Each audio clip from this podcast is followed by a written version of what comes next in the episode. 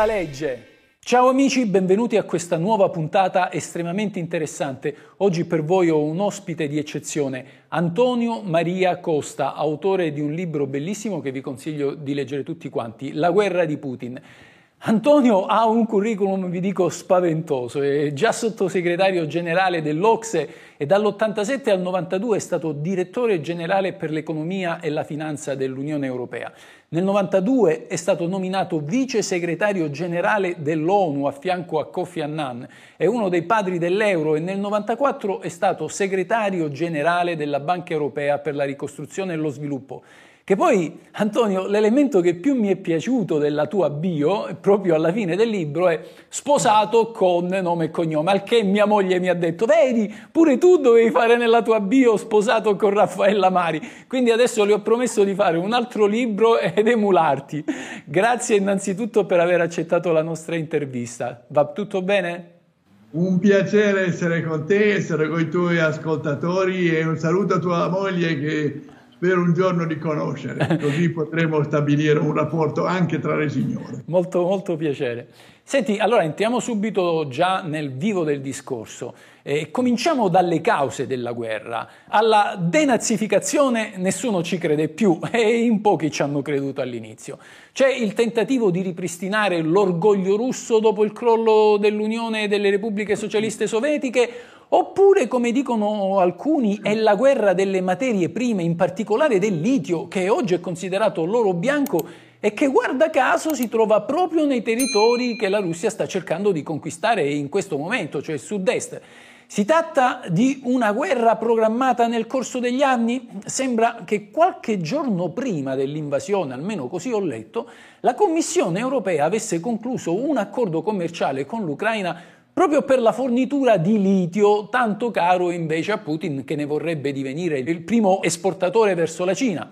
Bene, raccontaci la, la versione oggettiva, se esiste. Ma sì, una versione oggettiva c'è, io ho esaminato nel libro una mezza dozzina di cause, arriverò al litio e alle risorse naturali più tardi nel nostro dibattito perché è un aspetto fondamentale, ma assolutamente non credo che sia la chiave di lettura corretta per capire le ragioni che hanno spinto Putin e insieme a lui adesso la Russia a questa aggressione. No, c'è un qualche cosa di molto più eh, subdolo, direi, di qualche cosa di molto più eh, triste in un certo senso che ha motivato Putin. Io l'ho conosciuto personalmente in più di un incontro, ho conosciuto a fondo il suo ministro degli esteri Lavrov e devo dire che ne ho ricavato l'impressione che voglio narrare a te e ai tuoi ascoltatori. Putin è un uomo profondamente frustrato ed è frustrato e ha dimostrato questa frustrazione da almeno 30 anni. Da che cosa è dovuta questa frustrazione? Beh, immaginatevi Putin uh, tenente colonnello dei servizi di spionaggio sovietici all'epoca, addirittura non, non ancora russi, perciò parliamo di prima del crollo dell'URSS, l'Unione delle Repubbliche Sovietiche, viene mandato dall'URSS, da Mosca, in Germania come superspia. Che cosa succede? La superspia sovietica in, in, in Germania trova un paese che è emerso dalle macerie della guerra, che è diventato la grande potenza industriale europea, la grande potenza industriale a livello mondiale, che ha recuperato reddito del paese più ricco in, per capita in Europa, mentre lui, Putin, che viene da un paese che ha sconfitto i nazisti, l'URSS, che ha battuto i tedeschi, beh, si, si, dimostra rappresentante di un paese al collasso. Parliamo della fine degli anni 80, all'inizio degli anni 90, perciò un, un, la super spia che viene da un paese che ha vinto la guerra e che adesso è distrutto. Questo lo ha perturbato, lo ha perturbato a lungo fino a quando ha avuto un secondo shock della sua vita, e cioè ritornato a Mosca Uh, per una serie di ragioni, se volete, posso approfondire, che diventa, uh, pres- viene eletto presidente, che cosa presiede? Beh, lui è eletto presidente del più grande paese al mondo, 11 fusi orari, più ricco paese al mondo di risorse naturali, torneremo al litio più avanti, e che cosa si trova? Si trova che quel paese straccione al quale la Russia, l'URSS all'epoca ha dato assistenza economica, cioè la Cina, un paese straccione che negli anni 70-80 ancora non riusciva a sfamare la propria popolazione, un paese al quale la Russia ha donato la bomba atomica. Improvvisamente questo paese straccione diventa la superpotenza insieme all'America. Qui abbiamo un Putin che passa dallo shock di una Germania nazista sconfitta che riemerge e dall'altro lato all'est una, una Cina eh, pezzente che è diventata la, tecnologicamente il paese d'avanguardia. Non riesce a capire e dice io voglio ritornare al tavolo insieme alle grandi potenze. Non ci deve essere l'America e la Cina solo, ci deve essere anche la Russia. Che cosa può fare in quelle condizioni? Soltanto usare le armi. Ed è in effetti ritornato in prima pagina sui quotidiani, è ritornato in prima pagina nei notiziari televisivi, purtroppo rimarrà lì solo fino a quando la guerra dura, ma quello ha, lo ha convinto che è sulla buona strada per recuperare il terreno che è stato perso dal, dalla Russia negli ultimi 40 anni. Questo potrebbe anche in un certo senso tranquillizzarci perché eh, un re senza terra non è neanche un re, quindi non porterà alla distruzione la Russia e se non porta la distruzione, eh, la distruzione in Russia non la porta neanche nel resto del mondo perché la paura collettiva è che possa eventualmente comportare un'escalation questa guerra, un'escalation di tipo nucleare chiaramente. Sì, io no, no, non credo effettivamente in una escalation io capi- rendo conto di un altro discorso, che è quello al quale tu ti sei collegato, che fa riferimento al problema del lithium. Putin si è reso conto tardi, molto tardi, che le guerre moderne si combattono non con le armi, ma si combattono con l'economia. Però lui è partito con le armi perché l'unico strumento che ha tecnologicamente è una generazione indietro agli americani, una generazione indietro ai cinesi, quindi ha avuto soltanto la possibilità di attaccare l'Ucraina con le bombe. Si sta rendendo conto adesso che in effetti lui la guerra in parte, e io dico in parte perché purtroppo dalle guerre non, sono, non ne escono vincitori e vinti, ma sono tutti quanti sconfitti, ne esce in parte vincitore perché riesce a occupare una parte dell'Ucraina, un quinto circa dell'Ucraina che è il Donbass, che è proprio, e mi rifaccio alla tua domanda, la parte ricca dell'Ucraina, ricca tecnologicamente, perché ci sono le industrie che producono la missilistica, o perlomeno c'erano, adesso sono state in parte distrutte, c'erano le industrie che producono i reattori nucleari, le industrie che producono l'avionica, i famosi aerei Antonov prodotti in, in, in Ucraina, erano prodotti proprio nella parte orientale del paese. E sottosuolo ci sono i minerali dei quali tu hai fatto parlare, soprattutto carbone, soprattutto ferro, ma anche minerali rari. E poi soprattutto di fronte alla terra, di fronte al Donbass, nel mare, ci sono i giacimenti di petrolio, i giacimenti di gas. Quindi Putin sta recuperando una parte del territorio ucraino che è estremamente ricco ed è quello che, sottratto all'Ucraina, renderà l'Ucraina stesso un paese economicamente ingestibile, un paese tra virgolette povero perché non avrà più accesso al mare per le esportazioni di grano e non avrà più le, le, le basi tecnologiche che sono state distrutte e non avrà più le basi eh, energetiche e minerarie che sono, stelle, che sono occupate nella parte dell'est. C'è un passaggio del tuo libro che è una provocazione e mi ha colpito parecchio. USA, Europa e NATO sono intervenuti in Vietnam, Iraq, Libia, Afghanistan, Balcani e Siria non direttamente in Ucraina. Forse il tentativo di difendere una nazione aggredita è meno forte della giustificazione di occupare paesi sovrani? Guarda, io ho deliberatamente, Angelo, inserito quel ragionamento nel mio libro proprio per provocare il lettore attento, per esempio Angelo Greco. E sono contento che tu hai verificato che sì, c'è una cacofonia nel nostro mondo. Gli americani e anche la Nato sono intervenuti in guerre lontane e in guerre di, diciamo, occupazione, in un certo senso puoi anche chiamarle guerre di aggressione. Ci sono state delle esitazioni anche nel nostro paese, hai fatto riferimento al, all'Italia dove c'è una, una, una, un segmento importante dell'opinione pubblica e dei politici eh, che si oppongono all'assistenza all'Ucraina, ebbene anche da noi c'è stata una certa opposizione in quello che è stato un intervento di difesa e perciò fondamentalmente diverso da quello che è successo in, in Iraq, da quello che è successo in Afghanistan, eh, in, in, in Yemen e negli altri paesi.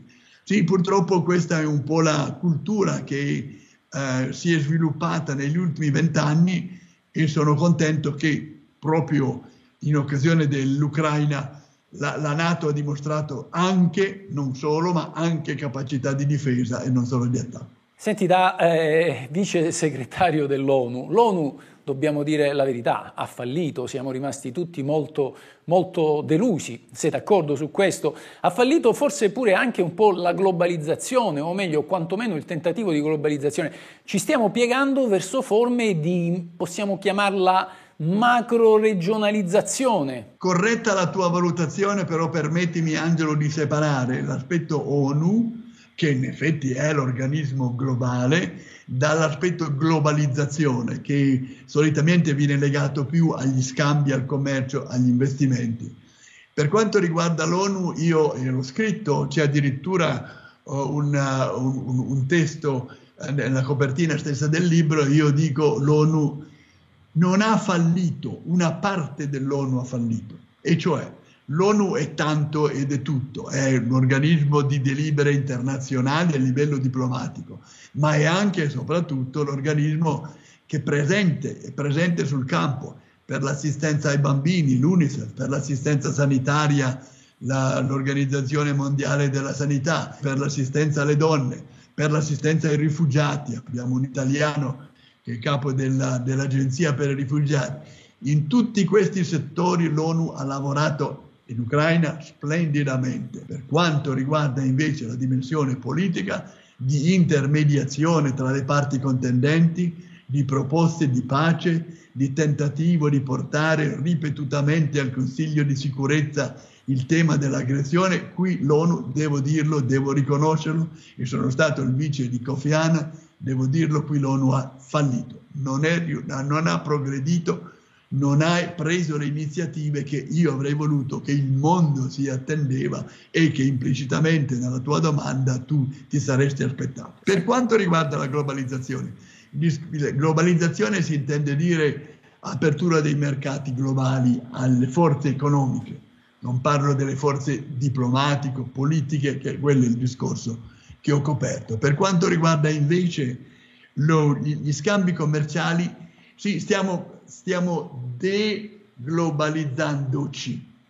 E devo dirti, eh, Angelo, come un economista che, di professione, che ha sempre pri- privilegiato gli scambi economici, gli scambi commerciali, l'apertura dei mercati, devo dire che ci siamo orientati in quella direzione in una maniera esageratamente superficiale, e cioè la ricerca di fare soldi fondamentalmente investendo in regioni dove il costo della vita, il costo del lavoro, il costo del salario è, è, è più basso, abbiamo, noi paesi ricchi abbiamo sfruttato questi paesi, la Cina in particolare, e abbiamo dimenticato che insieme agli scambi e perciò al profitto e perciò al reddito ci sono altre valutazioni da tenere a mente, per esempio la sicurezza, per esempio la sovranità nazionale, ma chiediamoci perché la Cina produce riso e il Giappone produco, produce riso, mentre è molto più facile importare riso dalla Thailandia, perché questi due paesi hanno capito che in caso di problemi, e oggi noi li stiamo riscontrando in Europa, in caso di problemi verrebbero tagliati fuori e soffrirebbero la fame, perciò hanno continuato a produrre riso anche in condizioni economiche dove il loro riso costa termini di costi di produzione 3, 4, 5, 10 volte più caro che non in Thailandia. Ebbene, noi non abbiamo fatto la stessa cosa, abbiamo importato e continuiamo in una certa misura, pur se sta diminuendo, gas e petrolio dalla Russia, ci siamo legati alla Russia in una forma di globalizzazione senza renderci conto che, ci, che quella dipendenza eh, eh, da, da una fonte unica si poteva trasformare e si è adesso trasformata in un'arma di ricatto. Per quanto riguarda anche altre attività, altre produzioni, incluse produzioni di beni di consumo, produzione dell'elettronica e così via, l'America, e soprattutto l'America, ma anche l'Europa, si è legata esageratamente ad altri paesi, soli fornitori, in particolare la Cina. E a questo punto noi ci troviamo in un mondo dove continuiamo a dipendere da un concetto di riduzione assoluta dei costi di produzione, ma che ci lega. Ora tutto questo è stato, uh, è stato uh, criticato eh, da, durante la pandemia in particolare, dove siamo, siamo stati costretti a, a, a, a, cambiare le fonti di approvvigionamento, la guerra in Ucraina naturalmente colpisce soprattutto l'Europa, non l'America, non il resto del mondo, ma ci ha resi conto che questa dipendenza, che sia energia, che siano manufatti, che sia elettronica, non importa, è pericolosa e ci, perciò ci stiamo deglobalizzando. In effetti tu hai parlato di zone macroeconomico, macro commerciali. Io credo che si stia, io l'ho scritto nel libro, ci stiamo orientando proprio verso quel senso di regionalizzazione. L'Unione Europea è un tipico esempio, l'America è un altro grande mercato e così via per le altre zone del mondo. Sì, hai ragione nella tua domanda e anche nella interpretazione che hai dato suggerendo la risposta. Concordo. Che poi a ben vedere il lupo perde il pelo, ma non il vizio, perché siamo passati dalla Russia ad altri popoli non democratici come fornitori di gas. Quindi cioè, stiamo ripetendo lo stesso errore alla fine. Senti, un'altra domanda, ed è questa una cosa che un po' mi preoccupa. Biden si è detto pronto a intervenire militarmente se la Cina dovesse invadere Taiwan. Ora, da che cosa ne traiamo da questo? Che forse per gli USA è più strategico l'Oriente che non l'Europa? Perché con la Cina vuole intervenire militarmente e con l'Ucraina no? Ma guarda, qui siano speculazioni e io contribuisco alle speculazioni perché non ho informazioni particolari su questo tema. Sono, molto, sono vicino all'amministrazione americana per quanto riguarda la gestione della guerra in Ucraina, ma non sull'Oriente. Secondo me quella frase che è stata considerata critica, cioè ehm, di, di, valore critico, di valore fondamentale, la frase di Biden è stata più estemporanea di quanto noi pensiamo, e cioè um, che, la, che, che il Taiwan sia una riga rossa più rossa di tutte le righe rosse da non oltrepassare, indubbiamente sì, che si possa l'America sia disposta a entrare in un conflitto con la Cina per Taiwan, io non, non, sono in grado di darti una chiave di lettura che sia sufficientemente originale. È certo che mentre l'Ucraina è più una provocazione all'Europa condotta dal, da Putin, perciò dalla Russia, quella di Taiwan sarebbe più una provocazione all'America condotta dalla Cina e che l'America probabilmente vedrebbe quella possibile aggressione in chiave diversa di quella che è stata usata per l'Ucraina, perciò sarebbe magari disposta a considerare intervento diretto.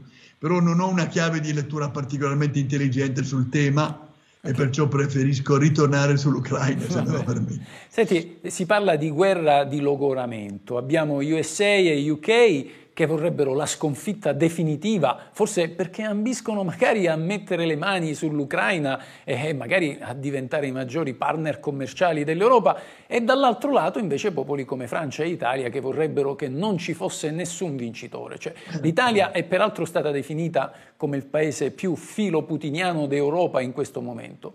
Qual è la tua posizione? Cioè, bisogna sconfiggere la Russia, ammesso che sia possibile, o lasciarle la via d'uscita? Ricordo in un'autobiografia Putin scrisse che quando era piccolo si divertiva a dare la caccia dei topi in casa. Un giorno eh, mise un topo in, in un angolo e quel topo, non vedendo vie d'uscita, gli saltò addosso e lo graffiò in volto. E lui fece questa metafora per dire il popolo sconfitto non deve mai essere messo con le spalle al muro perché se no non sai mai che cosa può fare. È correttissima quest'ultima valutazione, secondo me sarebbe un errore storico uh, cercare di sconfiggere la Russia. Prima di tutto la Russia non si può sconfiggere, è un paese quindi 11 fusi orari, ci ha provato Napoleone, ci ha provato Hitler, vabbè non avevano bombe nucleari, ma anche con le bombe nucleari non riesci, la Russia non può essere sconfitta, secondo me non deve essere sconfitta Bisogna dissuadere i paesi forti, che sia l'America, che sia la Cina, che sia la Russia, ad invadere i paesi vicini. Questa è la cosa più importante. Quindi io sono assolutamente favorevole all'assistenza economica e all'assistenza militare che è stata offerta, è stata concessa, è stata data e continua a essere data all'Ucraina per frenare, per impedire questa barbarie dell'occupazione di un paese vicino, ma parlare di sconfiggere la Russia prima è un controsenso, secondo non è corretto. Ora io vorrei aggiungere uh, un'altra considerazione. Come potrebbe finire questo tentativo di Putin di invadere l'Ucraina il tentativo degli occidentali di respingerlo? Guarda, sono in corso due sforzi, due tendenze, se vuoi, una politica da noi e una economica invece in Russia. La tendenza politica, il, il, uh, il, il momento politico da noi è proprio quello al quale tu hai fatto riferimento, il lento ma inevitabile logoramento dell'opinione pubblica, particolarmente in Italia, ma non solo, e anche dei capi di governo occidentali rispetto al continuare dell'assistenza, dei fondi, dei costi e così via all'Ucraina. Un, ormai l'Ucraina è ancora nelle prime pagine, ma non è più la sola notizia, è ancora la notizia prima in televisione, ma non è più 20 minuti di, di Ucraina e, e, poco di resto, sta retrocedendo proprio perché c'è un certo logorio. Ora, se la guerra finisce prima che noi siamo politicamente logorati o meno, non te lo so dire, ma c'è questa tendenza in Occidente. All'Oriente, e cioè in Russia, c'è un logoramento analogo, ma non è politico. Putin ha il controllo totale, il controllo eh, eh in, in, eh, forte dell'opinione pubblica. C'è un logoramento economico. Le sanzioni sono un'arma primitiva, un'arma a doppio taglio, come eh, come sappiamo, però è un'arma che colpisce e fa male, ma fa male alla distanza e incomincia a far male alla Russia. Ora, il dolore che le pene, le sofferenze, la disoccupazione, l'inflazione, le, le carenze alimentari che incominciano a emergere in Russia e che si accresceranno nel tempo, avranno un percorso tempo, nel tempo che coincide col logoramento analogo però politico in, in, Europa? Non te lo so dire. È una corsa contro il tempo da entrambi i lati, da entrambi diciamo, i contendenti in questa tenzone. Secondo me prima fermiamo la guerra, meglio è per tutti, soprattutto per gli ucraini che muoiono quotidianamente. Chiaro. Senti, si parla, anzi si spera in un golpe al Cremlino, ma l'esercito russo è fatto di falchi e forse Putin e il suo ministro degli esteri sono probabilmente i più moderati.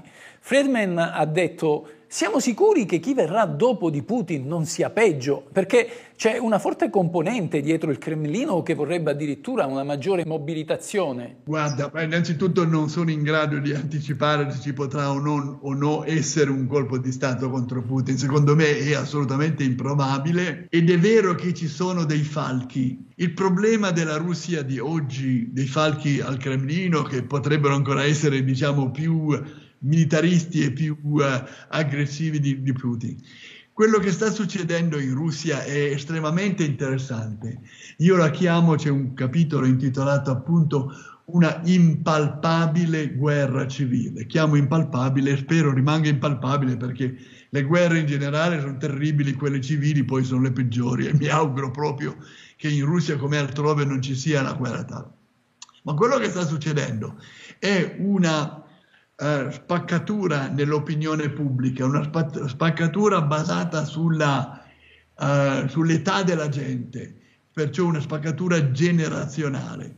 I russi, diciamo grosso modo, 40 anni, 50 anni, dai 40 in su, che sono la maggioranza della popolazione, perché i 140 milioni di abitanti in Russia sono, beh, sono molto avanzati come età media, eh, più che non nell'Europa. Ora, eh, i 40, i, mm, coloro che sono eh, sopra i 40, persone anziane, diciamo, sopra i 40, 50, 60, 70, eccetera, sono profondamente legati a Putin. E sono legati a Putin per due ragioni.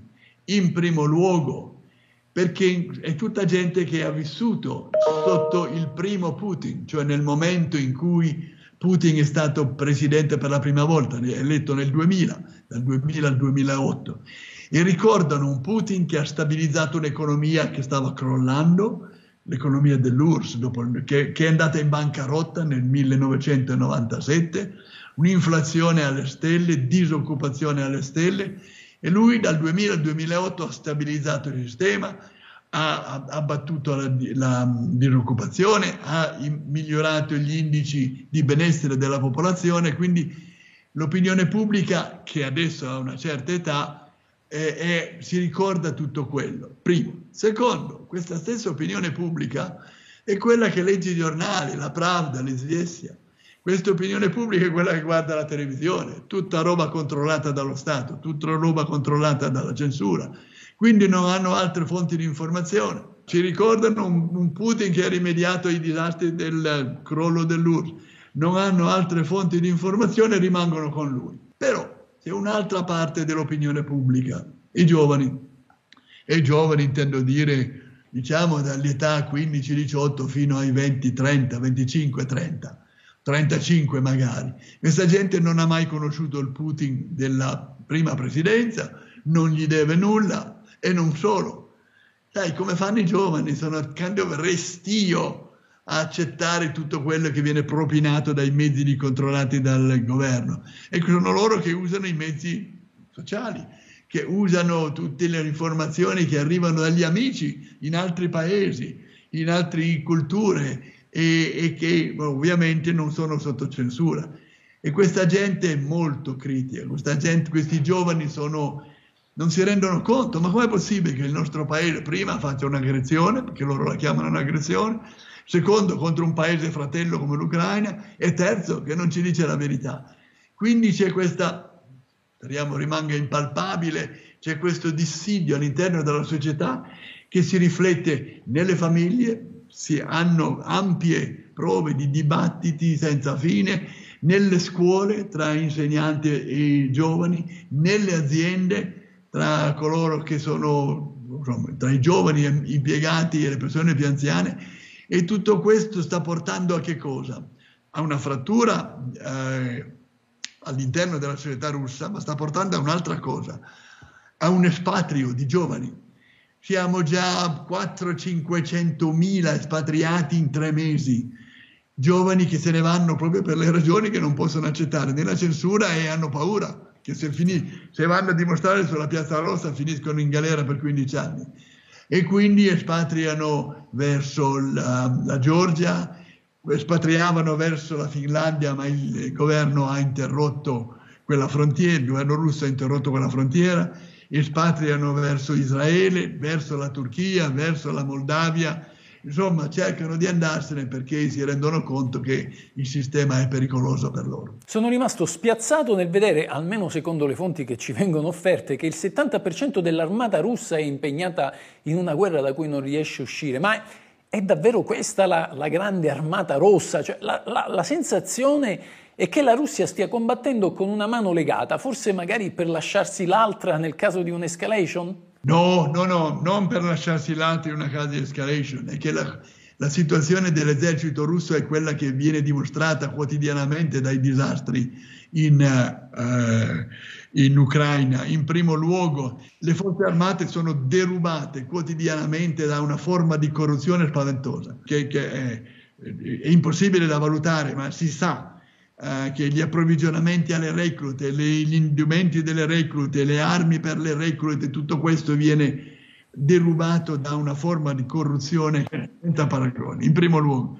In secondo luogo, anche per la corruzione, ma non solo per la corruzione, le armi tecnologicamente sono, eh, diciamo, eh, obsolete. Eh, è vero, io ho guardato parecchi dei manuali che hanno, soprattutto quelli che Shogun il ministro della difesa, che fra l'altro è un personaggio che io ho apprezzato, eh, ha, ha, cercato di tutta la dottrina militare e gli equipaggiamenti sono stati aggiornati tra il 2017, il 2018 e il 2020, ma non in maniera tale da permettere quella eh, esattezza nel calcolo, nelle tecnologie, nelle, nei bombardamenti eh, che la guerra moderna eh, necessita. Fra l'altro di questo ne soffrono gli ucraini, perché i bombardamenti fatti con armi che non sono accurate finiscono col decimare le popolazioni, distruggere palazzi civili, distruggere infrastrutture che non dovrebbero essere abbattute. No, non è che combatta l'esercito russo con una mano dietro la schiena, è che combatte uh, una guerra che non avrebbe dovuto combattere. Fra l'altro, rendetevi conto, io spero che i tuoi eh, eh, spettatori, i tuoi ascoltatori si rendano conto che a prova di tutto quello che stavo dicendo, le reclute sono state mandate all'inizio, il 24 di febbraio, attraverso i confini con l'Ucraina, senza dire loro che entravano in guerra con l'Ucraina. Loro sono stati raccolti lungo il confine con l'Ucraina e in Bielorussia circa 180.000 di loro, con l'indicazione che sarebbe stata una manovra, una grande manovra, non in guerra. E ci sono prove che gli occidentali hanno saputo della data e l'ora esatta dell'aggressione prima ancora dei comandi russi che comandavano le truppe dall'altro lato della frontiera. Perciò noi parliamo di non un esercito di ciarlatani, ma non un esercito senz'altro capace di combattere le guerre del 2020, anzi guerre che non dovrebbero più essere combattute perché le vere guerre oggi sono con l'economia, il commercio e la finanza, non con bombe, missili e uh, aeroplani. Ti faccio le ultime due domande perché ho approfittato fin troppo del tuo tempo. Senti, Boris Johnson ha lanciato l'idea di un nuovo Commonwealth tra Ucraina e paesi baltici. Questa Ucraina, insomma, interessa a molti, forse a troppi, e quando ci sono interessi così grossi ci scappa sempre il morto. In questo caso il morto potrebbe chiamarsi Terza Guerra Mondiale? No, non credo. Io veramente, almeno sono tutti consapevoli, i nostri leader, di che cosa vuol dire terza guerra mondiale.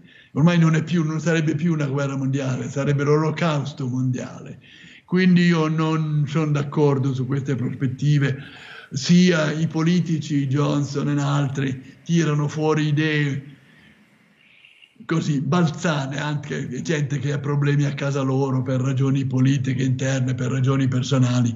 Io non attribuisco molta importanza a queste sorte di dichiarazioni attribuisca importanza al timore che ci possa essere una terza guerra mondiale e dobbiamo fare di tutto per evitarla. Non credo che la Russia si lancerà facilmente in un'iniziativa di questo tipo. Io vedo che c'è, sì, eh, ci sono scontri con soprattutto gli ucraini che muoiono e i giovani reclute russe, però c'è un certo autocontrollo dai due lati, visto che il presidente Biden ha vietato certi tipi di armi esatto. che evidentemente gli sono state comunicate, quella è una linea rossa per noi russi, non oltrepassarla e loro non l'hanno oltrepassata e viceversa c'è una linea rossa, in questo caso geografica, tra il nord e il sud dell'Oriente ucraino e perciò tra Kharkiv e Odessa e io sono convinto che i russi non la attraverseranno. Sì, certo, ci sono i falchi che vorrebbero arrivare a Kiev, ma non riuscirebbero a farlo e quindi a un certo punto si potrebbe, come hai detto tu prima, fermare una guerra di attrito lungo questo, una sorta di prima guerra mondiale, dopo aver iniziato una, di nuovo una seconda guerra mondiale con carri armati, truppe, spiegamento di forze su un fronte lungo un migliaio di chilometri, si sta ritornando a una guerra di posizione, trincee, dove ci si bombardano l'un l'altro purtroppo con grandi perdite, grandi sofferenze, grandi tragedie individuali e collettive, ma non credo si andrà oltre. Questa è la mia anticipazione, non è una previsione, non ho una sfera di cristallo, ma credo che si fermerà lì. Sì, infatti ricordo a chi ci sta seguendo che proprio oggi Biden ha detto che non invierà più quei missili a medio raggio che invece prima aveva pensato di inviare questo ci fa quasi pensare che ci siano due forme, due stadi di guerra, cioè la guerra ufficiale, quella della propaganda, o meglio, quella formale, quella della propaganda, delle, delle gra dei grandi proclami che vengono lanciati dai rispettivi rappresentanti dei governi e poi le rispettive amministrazioni che sono sempre pronte a mettere acqua sul fuoco, come quando Biden disse che Putin era un criminale e subito il suo stesso sottosegretario di di Stato lo ha, lo ha censurato. Sono d'accordo su questa interpretazione tua, ma è normale in tutte le, stru- le strutture amministrative, che siano di governo o che siano internazionali, tipo Nazioni Unite, c'è sempre un dialogo permanente tra le parti operative, tra le parti che gestiscono i vari temi. A livello politico, beh, i leader devono soddisfare un'opinione pubblica, dicono una cosa, a volte sono superficiali, perciò io attribuisco importanza a queste esplosioni emotive. Io ce l'ho molto spesso, anche magari parlando in un'intervista, e i capi di governo ce l'hanno, anche i nostri in particolare. Uh, non attribuirei molta importanza a queste cose. Perfetto Antonio, ti ringrazio, sei stato gentilissimo. Invito tutti quanti a leggere il libro di Antonio La guerra di Putin, è un instant book scritto in modo perfetto e chiaro, chiaro, molto semplice e soprattutto da un quadro specifico e di una persona competente, diversa dal solito coro sicuramente di quella che è questa situazione. Antonio, grazie ancora, grazie tante. Grazie a te Angelo, è un onore partecipare alla tua trasmissione, incontrare attraverso te così tanti amici che hai realizzato in giro per il mondo, che ti seguono, ti ascoltano e direi ci onorano noi eh, come controparte. Grazie a ancora. Presto, grazie. grazie, ciao, ciao a tutti, ciao.